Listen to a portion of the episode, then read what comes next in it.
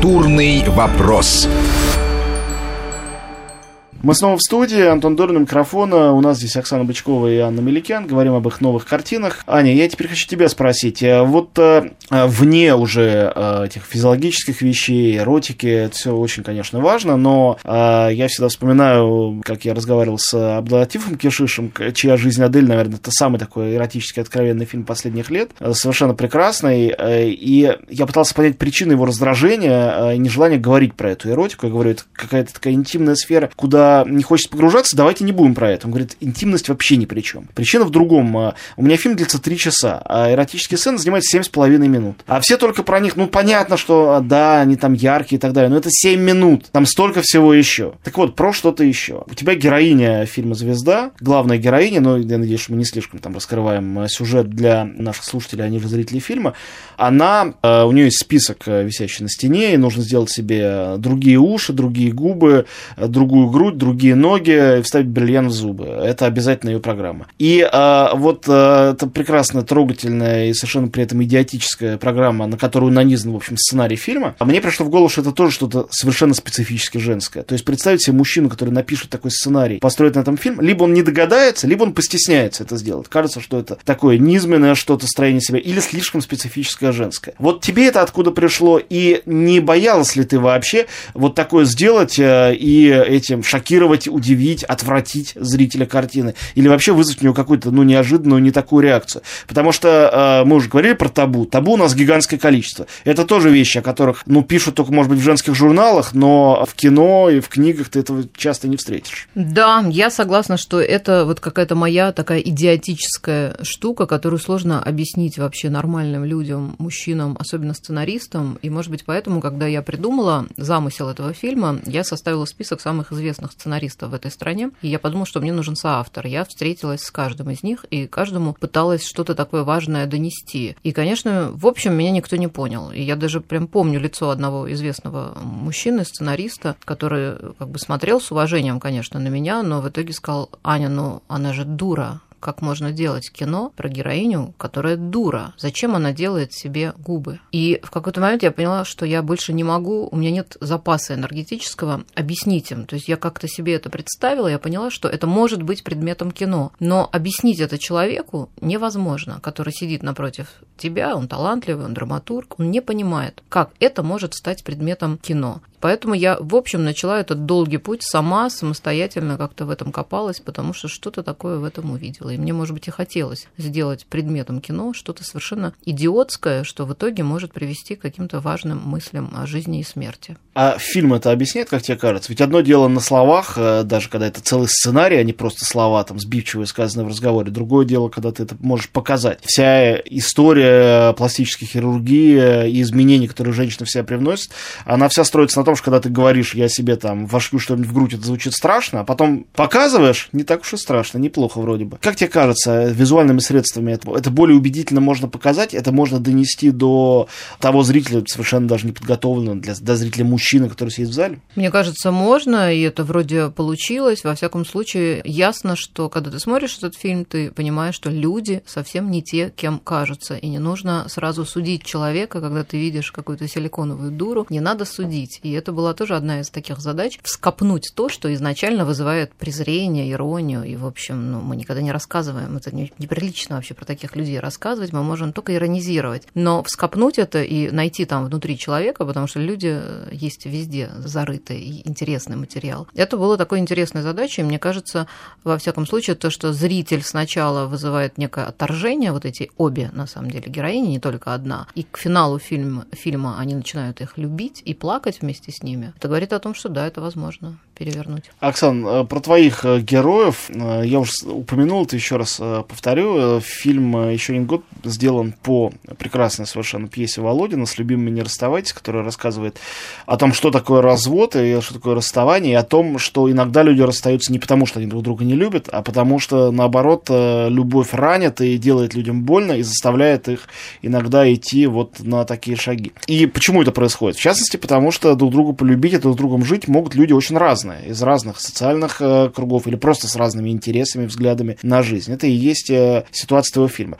Э, расскажи, как ты актуализировала и э, перевела в наши дни вот эту разницу между героями. Понятно, что если снимать кино в советское время, когда Володинская пьеса писалась, о разных людях, это другое. И вообще разных людей не было так уж много в советское время. Все-таки была определенная унификация в обществе, очень важная. Сейчас ее нету, сейчас она, если есть, то строится совершенно на другом. И действительно существуют люди, в том числе молодые, друг другу нравящиеся, которые говорят на совершенно разных, принципиально разных языках. Да, просто дело в том, что э, это был такой несколько продюсерский заказ в моем случае. Да, обычно режиссер придумывает идею, пишет сценарий, приходит к продюсеру, а тут продюсеры предложили сделать экранизацию пьесы или даже ремейк первого фильма 80-го года. Но история в том, что 16 страниц пьесы, честно говоря, если переводить сейчас в современное кино, это короткий метр, а нужно было написать да, полноценное полнометражное кино. Ну, естественно, было интересно сделать это про сегодняшнее время.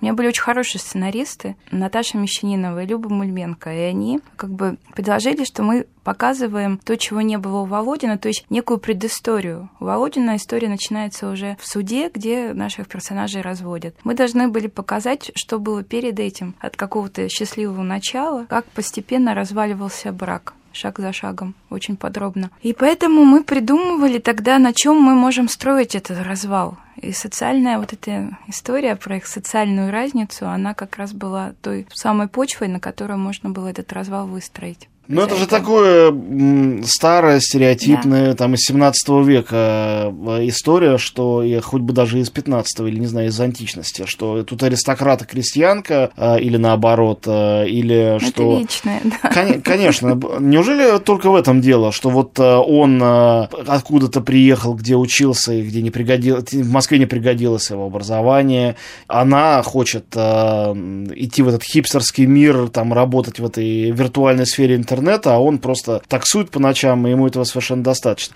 Это как-то связано, ну, не знаю, с личностью, okay. или с мужским и женским, или это только происхождение, которое определяет человека Нет, по-прежнему? конечно, еще и с личностью, потому что, конечно, он более интровертный, такой аутичный человек, которому очень комфортно то, чем он занимается, что он сам себе хозяин, он в этой машине, он бомбит, и ему не надо встраиваться никуда. Для него ему очень комфортно в этом мире, это его внутреннее психологическое устройство, а у нее совершенно иначе. И вот из-за того, что он, помимо этого, достаточно неуверенный в себе человек, начинается зарождаться ревность, шаг за шагом они приходят к тому, что все развалено. Остается любовь в чистом виде к финалу, да. Брака уже этой семьи нет и вряд ли будет. Аня, а тебе как кажется, вот вообще эти институты брака, они действительно куда-то уходят и отмирают? Мы видим это в э, фильме Оксаны, например, что брак героев принуждает к чему-то и держит их вместе практически насильно к какому-то моменту, и они чувствуют освобождение, хоть и грусть, когда расходятся, а, а потом они